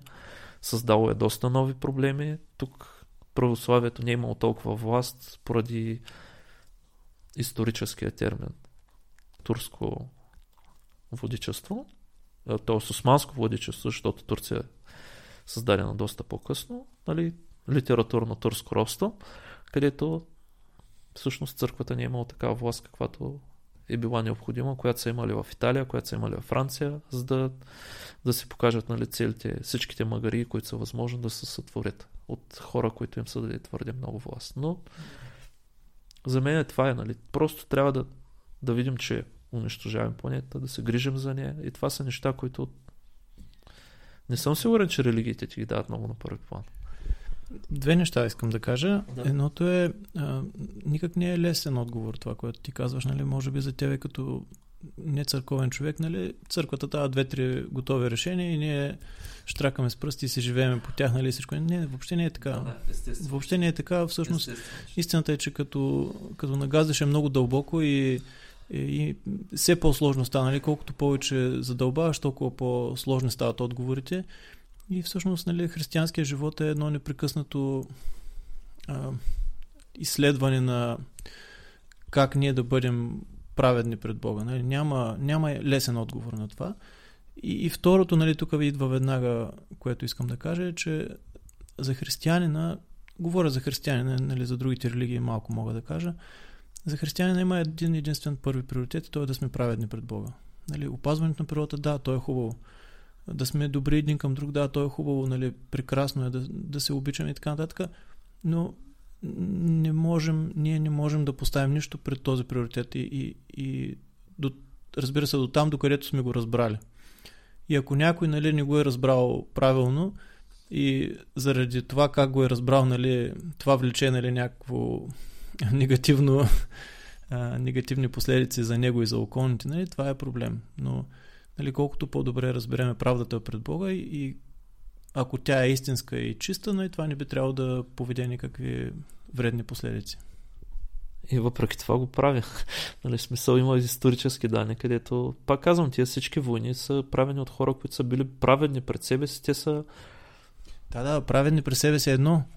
То, тоест, тяхната Бога, правда, то... тяхното, тяхното разбиране за правда пред Бога е, може и до някаква степен се вярвали в нея, но, но истинската правда пред Бога не би трябвало, нали, от християнска гледна точка да доведе никакви вредни последици. Тук отиваме на, има така наречено, нали, истинския шотландец. Значи, казваш, никой истински, никой шотландец не пи къ... чай с ром, и аз казвам, аз съм шотландец и пия чай с ром. Никой истински шотландец не пие чай с ром. Сега тая дума истински сам по себе си нищо не значи. Аз не съм сигурен, че има такова нещо като истинска вяра, защото ако прием, че съществува Бог, той би трябвало да има начин в момента пак да ни даде по-нова версия как да живеем живота си от двадесет и първи век, защото света се е свинил. Света не е това, което е било тогава. Хората сме се променили, минали са доста поколения. Тогава не е имало, нали, концептративи, всякакви, нали, компютърни средства и какво ли още не, които тогава изобщо не са предполагали, че могат да съществуват. Когато тогава е било магия, ти да можеш да комуникираш с някой, който е на двеста километра от тебе, на два километра от тебе. Това е било магия. Това, това е нещо, което ще гориш на клада, ако кажеш, че го правиш. И въпреки това, всъщност за нас в момента това е най-нормалното нещо на света. Тоест, не е ли време да се ревизира и да прати нова версия на това цялото нещо? Да, и, и въпреки това, нали, ти си уверен в твърдението, но въпреки това, ето виждаш, нали, аз, аз съм пред тебе и за мен, нали, вярата такава, каквато е стигнала до нас от две хиляди години до сега, не дава на, на достатъчно добри отговори на това как да, как да живеем. Нямат нужда от актуализация. И, и не съм само аз, нали, очевидно има а, изключително много и млади хора, които а, влизат в монашество и казват, да, това е моя живот, аз нямам нужда от нищо друго. И, нали, не си мисля, че са глупави хора. Нали, голяма част от тия, които се постриват за, монаше, за монаси, са доста образовани и умни хора, не са глупави. Нали, не можем да го приемем като, нали, те са глупави и търсят лесни отговори. Не, не е така. Не търсят лесни отговори, повярвай ми. Значи аз сам по себе си имаше такъв момент, нали, в който смятах, че религиозните са глупави, но съм убеден, че не е така. Тоест ти можеш Оф, много ми сложен отговора. Пак. Добре. А, да, може би за тях са достатъчни, но тук отиваме на въпроса с личната истина. За тях са достатъчни, но вече имаме достъп до много повече от а, наш, това, което сме можели преди сто години. Преди двеста години. Преди двеста години не сме можели много да мърдаме, не сме можели да комуникираме с целия свят, не сме имали достъп до никакви идеи от никъде. Сега вече сме в един глобален свят, за добро или за лошо, с всичките си плюсове и минуси. Има много различни религии. Аз има едно твърдение, в, може би във всички религии, в които аз съм готов да се съглася, и това твърдение е, че останалите религии са измишлятина на хората. И просто да се стиснем, да да ги приемем за такива, каквито са, да не ги поставя на пиедестал, да можем да ги обсъждаме и да кажем: да бе, тая идея има я, обаче всъщност не е особено глупава, не е особено хубава, не е особено полезна, е вредна. Хайде да вземем да ни обръщаме внимание. Аз знам, че се прави. Има... Сега ще хвана Библията и ти ще кажеш: да, ама това не го тълкуваш правилно, защото в еди си коя книга, еди си коя казва, че няма точно това предвид. Там е проблема, че всъщност много хора, нали, малката група от хора, които са, все пак са чели Библията, обаче не са чели всички тия допълнителни неща, те ще ги приемат тези неща, написани по начина, по който го пише, с думите, които те разбират в момента. Нали, ако жената не е девствена, убия с камъни. И това все още се случва в определени арабски страни. За щастие не се случва при нас, но текста е там. Текстът е там. Сега ще кажеш: да, тогава това е било полезно, защото венерически болести, та-та-та-та. Окей, добре, няма проблем, но въпросът е, че вече не е полезно и за щастие го отхвърляме. Но не се знае в кой момент ще се появят някои хора, които са малко по-радикални, малко по-шкаят. Не, това е само Библията, в нея е всичко. Останалите книги, които ти уважаваш, които допроменят разбиранията от, от чистия директен превод на Библията, ние ще ги изхвърлим. И там вече става проблем. Ами аз пак ти казвам, приеми го така, за всички много силно религиозни хора, за тях правдата пред Бога е преди всичко. И то, нали, разбираме правдата пред Бога, която е независимо дали ми харесва или не. Приемаме, че има един Бог и че има една истина за него и, и това е така, както е. Нали? Независимо дали на мен ми се иска да е малко по-иначе. И за тези хора, за това, тая голяма общност от хора, нали, макар и разпокъсана и е, бих, даже бих предположил, че за абсолютно всички религии е така, е, за тях е е, тази правда е най-важното нещо и не можем да си позволим да я, да я променяме, нали, да кажем: абе, знаеш какво, сега тук ако го направим така, малко по-ще пасва на съвременния свят, но то не е така, нали, ако, ако наистина не е така, ако имаме ако имаме някаква възможност да е така да видим сега всичко как е, нали, примерно отварят ни се очите и ние виждаме, че ето Бог така и така е сътворил света, всичко така е, това е правдата пред Бога, това е грях, това не е грях. Ако приемем, че е така, нали, за, за нас, за нас християните няма никакво значение как ни се иска да е.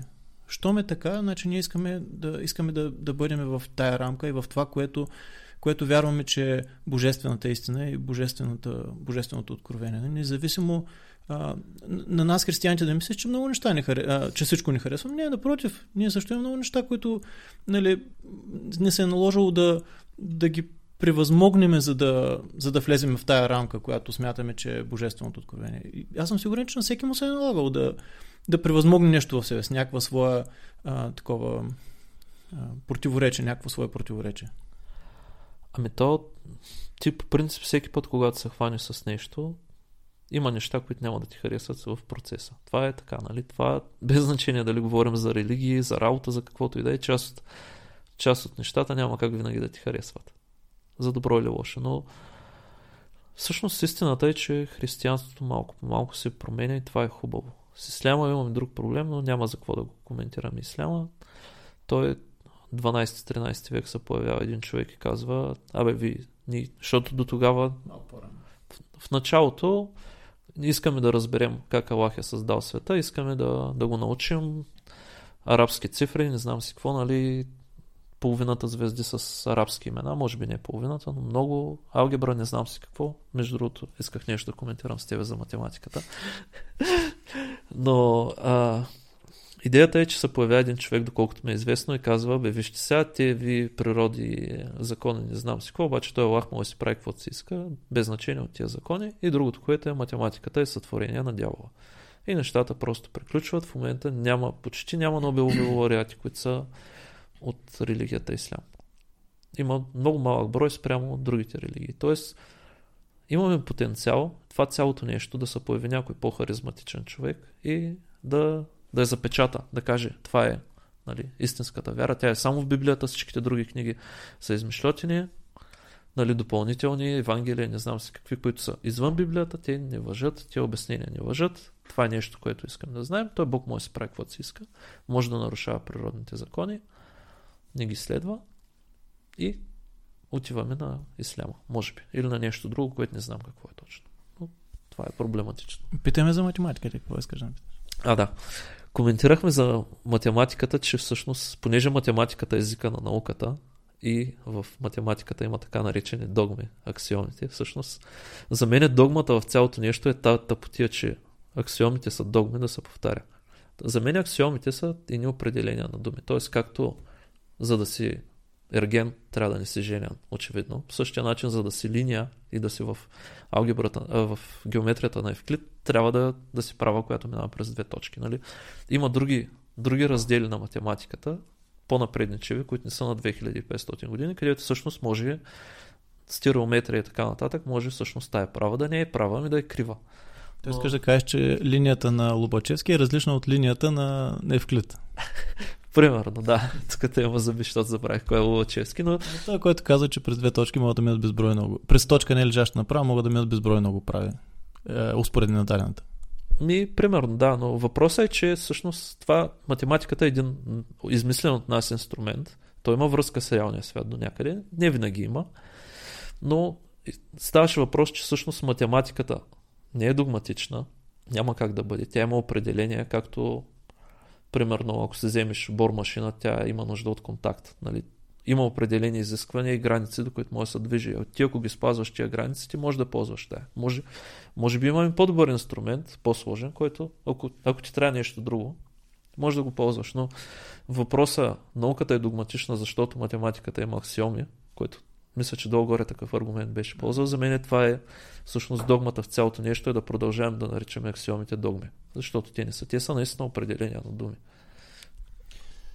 Не знам дали са определения на думи. Аз по-скоро бих казал, че аксиомите са някакви твърдения на вяра, които не можем да докажем, но очевидно са истина.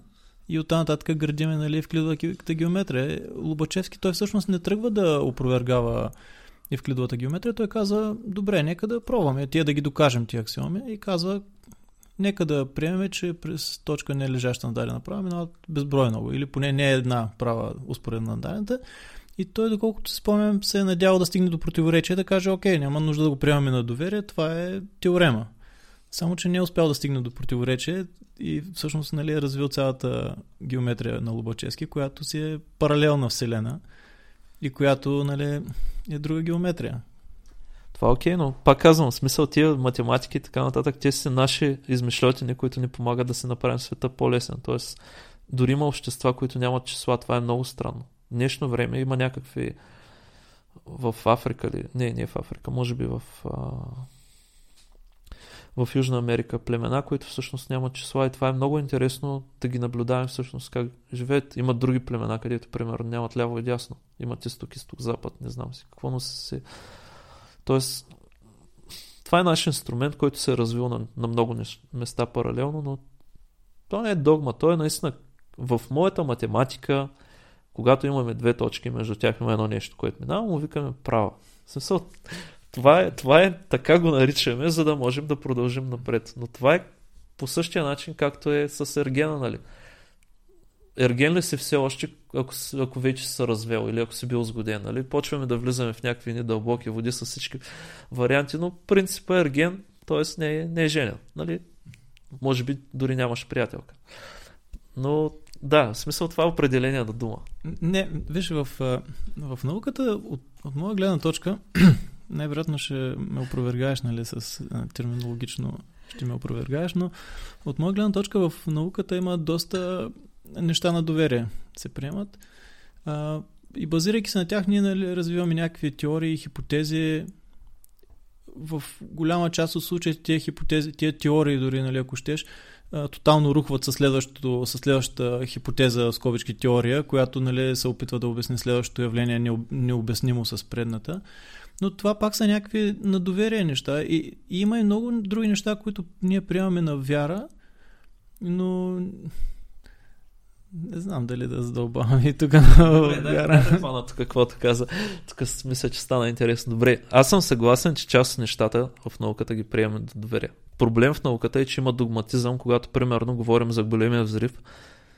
Всъщност имаме една точка от времето, която е преди триста милиона триста милиона години след това събитие голям взрив, когато всъщност наистина оттам не почват данните. Оттам нататък е интерполация, оттам нататък е формулите ни казват, че най-вероятно всичко се е събрало на една точка. Ама дали се е събрало на една точка, дали се е подскачало, защото има и такава версия, ние няма как да знаем, затова няма нужда да го казваме толкова уверено. Всъщност мястото, докъдето наистина имаме данни, е триста милиона години, триста хиляди години след големия взрив, когато почва да се появяват елементарни частици, когато имаме микровълнова радиация. Да, науката до някъде има степен на вяра, доверие на, че данните са верни, доверие, че инструмента работи, доверие, че въобще това, което нали, се опитваме да измерваме, може да бъде измерено.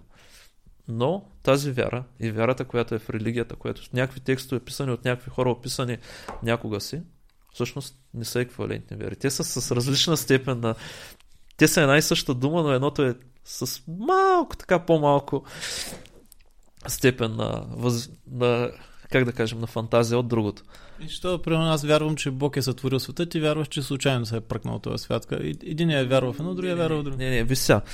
Аз не знам защо има света съществува, но доколкото можем да разберем, това е случайно. Но аз не вярвам, че е случайно, просто нямам друго обяснение, освен това, че е случайно и нямам причина да смятам, че някой го е сътворил. Но отивайки на другото нещо. Да, новата теория рухва старата. Вземе Нютон и Айнщайн.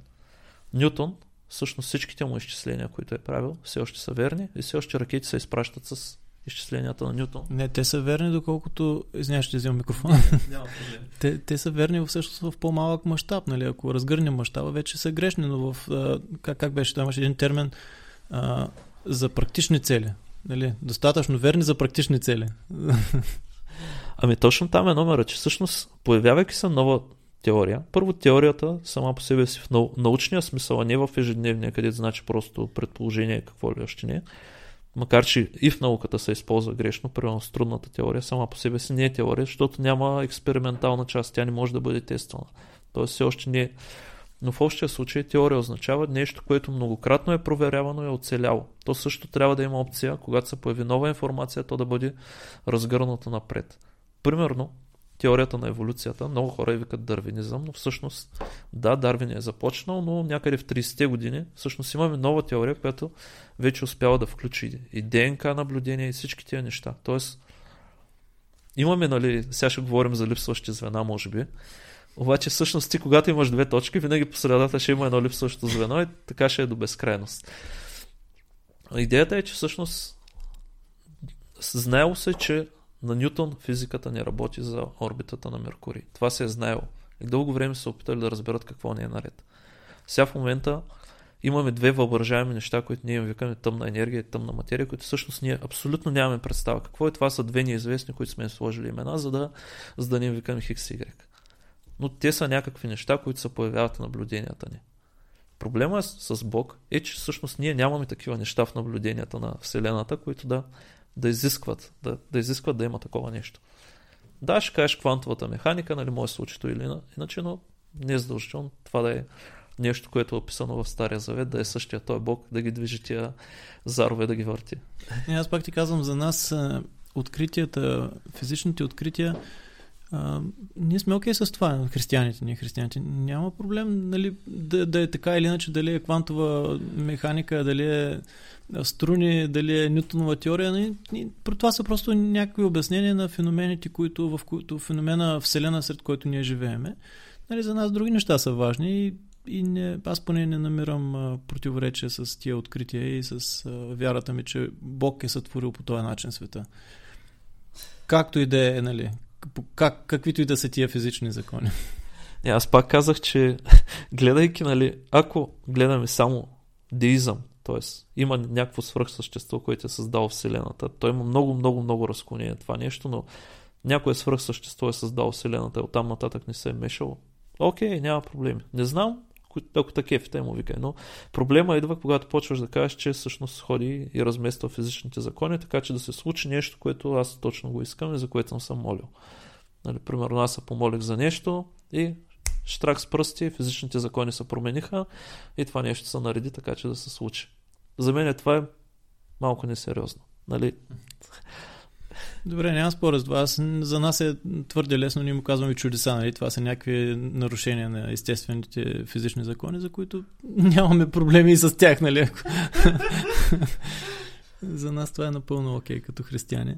Но нямаме, нямаме проблеми с, с цялото устройство на Вселената, нали, без да се нарушават тия. тия. Не, всъщност при нас е много лесно. Ако Бог е решил, така ще го направи, нали? Кой може да му каже защо го правиш така?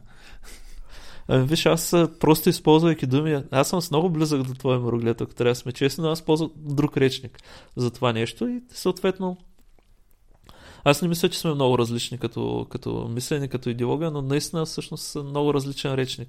Аз съм, нали, каквото се е случило, се е случило, той е трябвало да се случи, най-вероятно не е можело да се случи по друг начин.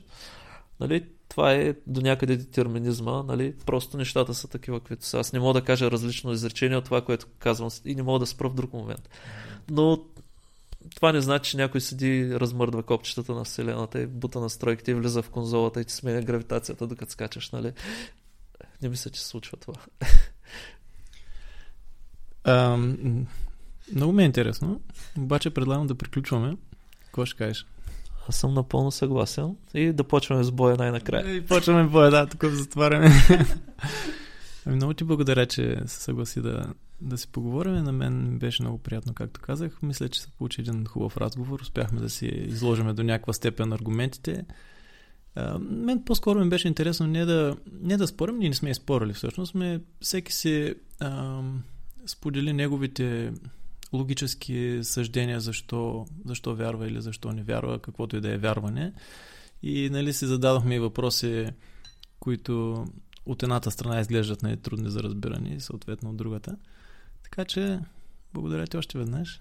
Да, аз за слушателите бих казал просто не дейте да мразите хората, не дейте да имате негативни усещания към хората, които не вярват, просто седнете да поговорите малко. И въобще с всякакви хора, които са различни от вас, ще видите всъщност, че изобщо не сте чак толкова различни. Не, то това а, мисля, че бъркаш тук, защото а, большинството от вярващи са били невярващи. И в някакъв етап от живота си са, нали, са осмислили вярата и са станали вярващи. Така че от, от наша гледна точка е по-лесно, по- отколкото от другата, нали, невярващия да, да разбере позицията на вярващия. Ами аз само ще вметна, че в момента, в който споменах на групичката, с която бях днеска да, да бягаме, че какъв разговор точно ма чака, и се стигна до думата антихрист, който за някой явно атеисти, антихрист е едно и също, всъщност атеист сама по себе си е абсолютно празна от значение дума, въпреки че християнството много добре е пълни с всички негативни неща, които са възможни. Но истината е, че всъщност най-вероятно на много базови неща всички религиозни хора, всички, нали, фанатиците ги изключвам всъщност. Много, неща, много повече неща са ни близки, отколкото различни. Зам... Да, и аз, и аз така мисля всъщност. Не са, нещата не са много различни. Добре, ами пожелай ни нещо на, на подкаста, като завърших. Ами, какво ти кажа? Пожелавам ти успехи, пожелавам ти да намериш начин, всъщност наистина разбирателство, и за мен нещото е да да си поуправи малко държавата и природата, защото не мисля, че сме супер добре, но това е. И по-малко вяра, повече действия. Или не знам. И от наша гледна точка много вяра и много действия. Ами, благодаря. Добре, много ти благодаря. Придите пиво пием новое, не от камене, не плодна чудодея мое, но не тления источник из гроба одождивша Христа, в нем же утверждаемся.